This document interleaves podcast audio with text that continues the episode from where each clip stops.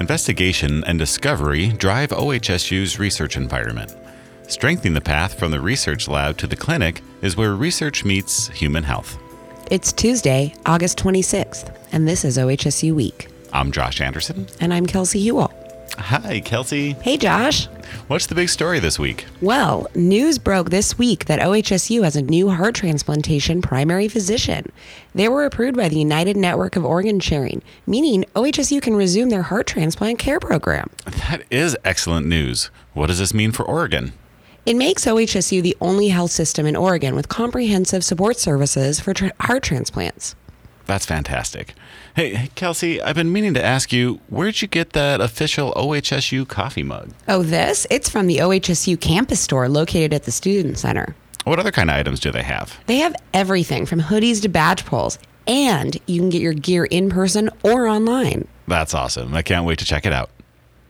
Let's move on to our main interview.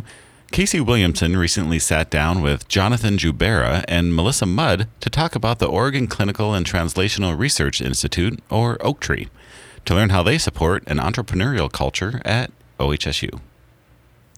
Thanks, Jonathan and Melissa, for joining us here today. And we're going to talk about entrepreneurship at OHSU and and why it's so important. So, Jonathan, do you want to talk about that? Why why is an entrepreneurial culture important here? Sure, happy to answer that question. Um, you know, traditionally, researchers have focused on medicine and science, which is totally appropriate because that's where their expertise lies. But technology development, as you can probably imagine, is very expensive. Uh, the trend has been that more and more established companies they want to see that the product or technology is successful even out in the marketplace um, first, like with with sales even. So we've kind of tried to take a less traditional approach to technology development, where we involve the researchers earlier and earlier in the commercialization process. And how do you help PIs? In a number of ways, uh, we work very closely with our uh, colleagues in the technology transfer office and also um, the collaborations and entrepreneurship office. Uh, but here at OCTRI, we have a, a, program called the Biomedical Innovation Program that started back in 2013. Um, and what this program does uh, is it gives uh, early stage funding, usually uh, between forty and sixty thousand dollars, to PIs uh, who have an idea. Uh, sometimes it's as little as a napkin sketch. Sometimes they've done you know more work than that. Um, they participate in a competitive request for applications process, and we have a review committee that um, looks over their applications and ultimately decides whether or not to fund those projects. Are you trying to turn this into a sort of private market based environment?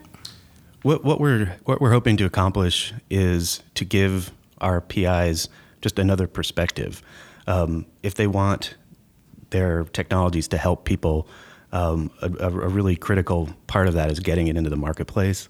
So if we can get them to think about it, um, just get outside of the scientist mentality or the clinician mentality, uh, not completely. They still need to, to do their jobs, but just to have this other perspective, uh, it can help these projects uh, along. And so, is this what you're doing with the biomedical innovation course that you provide? So, the BIP commercialization readiness program is something Melissa will talk about in just a few seconds here. Um, but the BIP, the Biomedical Innovation Program, has two tracks of funding one for device, diagnostic, and software, and another track for drug discovery. But what we've built with the BIP is, is, a, is a program that focuses on project management, funding and development, mentorship, and entrepreneur education. How does, a, how does an investigator get started? Well, the request for applications should be released any day now. Um, the information's on our website. They would uh, download a template that we put together and the RFA, and then use REDCap to submit those uh, those documents. Sounds great. And so, Melissa, do you want to talk about the the educational program that you're? I think you're getting ready to launch soon. Yes, absolutely. The Biomedical Innovation Program. Last year, we expanded the entrepreneurial education side or the entrepreneurial education pillar to include a more a more structured offering. Typically, every year we host an invent seminar series um, that allows investigators and the broader OHSU community to get an initial introduction to the principles of commercialization. We've expanded the biomedical offerings to include a commercialization readiness program. Last year it was called Fast Pace. This is an educational mechanism to support the PIs that Jonathan mentioned earlier. So whether or not you're one of our BIP awardees or someone else among the OHSU researchers or clinicians that wants to get in a deeper dive into what commercialization is and how your idea might fit in that mark in the marketplace. So when you say the entire OHSU community is does that extend beyond investigators? So, this course is open to anyone on campus that has a bioscience or a life science idea that they are interested in learning how to commercialize, or maybe they don't even want to personally commercialize it. Um, but maybe they need the tools and the skills around commercialization to further their research, um, whether it be for an SBIR, STTR application, or finding partnerships and additional funding for their research projects. So, so the course is open to anyone with that type of idea. So even I could apply. You could, Casey, as long as your idea is somewhat life science or bioscience related. Um, the course is open to OHSU community, to the larger Portland community. Yes. Great. So, how long is the course and what do you cover? So, the course is four weeks long. Um, it'll convene this October 4th through November 1st this fall. The course covers the basic com- components of biomedical commercialization. So, bringing an idea from lab or from clinic to the market. That includes key topics such as identifying problem statements, doing customer discovery, looking at FDA requirements for your specific idea, monetization strategies. Um, and, and the course itself is agnostic to the type of exit you may have with your idea. So, whether you want to be an entrepreneur, or if you want to license, or if you just want to further your research. I wonder if you have any examples you can share with us and also whether there's any crossover between the funding that Jonathan was talking about and the training course that you work with. Absolutely.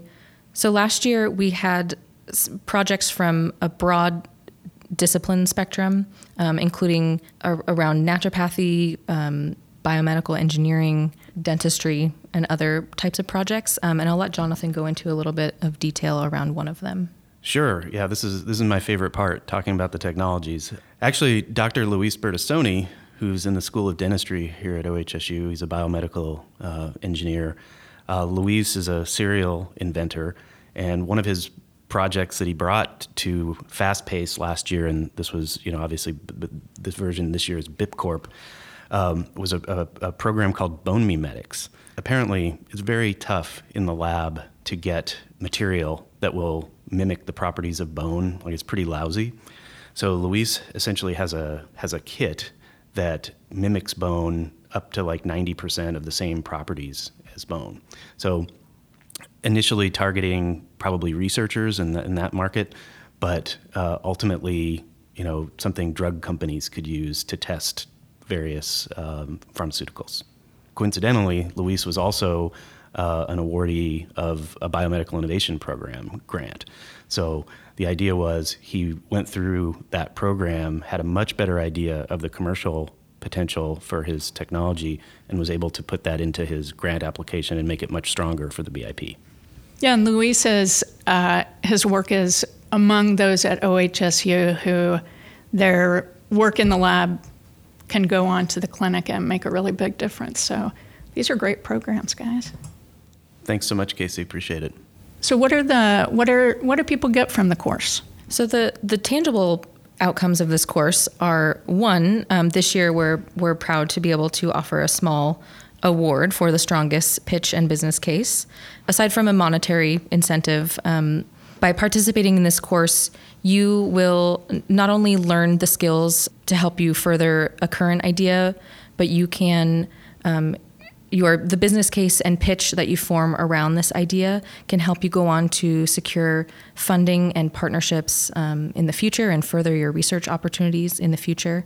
You'll also gain access to a real stellar group of academicians and industry scientists who have experience in the commercialization process for therapeutics and for devices and for IT um, that are will provide a real wealth of knowledge for you. What do you want people to walk away knowing about about the biomedical innovation program? I think what we want them to know is that we're here to help them first and foremost, and we have a fantastic program that offers people a foundation for a better understanding of commercialization and how to get their technologies into the marketplace. Uh, I may have mentioned before, but I kind of these four pillars of the BIP project management, funding and development, mentorship, and entrepreneur education. Um, you know, really provide a unique experience here at OHSU for our PIs. And, you know, Melissa has done a dynamite job with the BIP Corp. And um, I would just encourage anyone who's interested in commercialization and interested in learning more about this to contact Melissa or I and come be a part of BIP Corp this fall. Great. Thanks. OHSU Week is a production of Strategic Communications. This episode was produced by Casey Williamson and edited by me. I'm Josh Anderson. And I'm Kelsey Hewell. See you next week.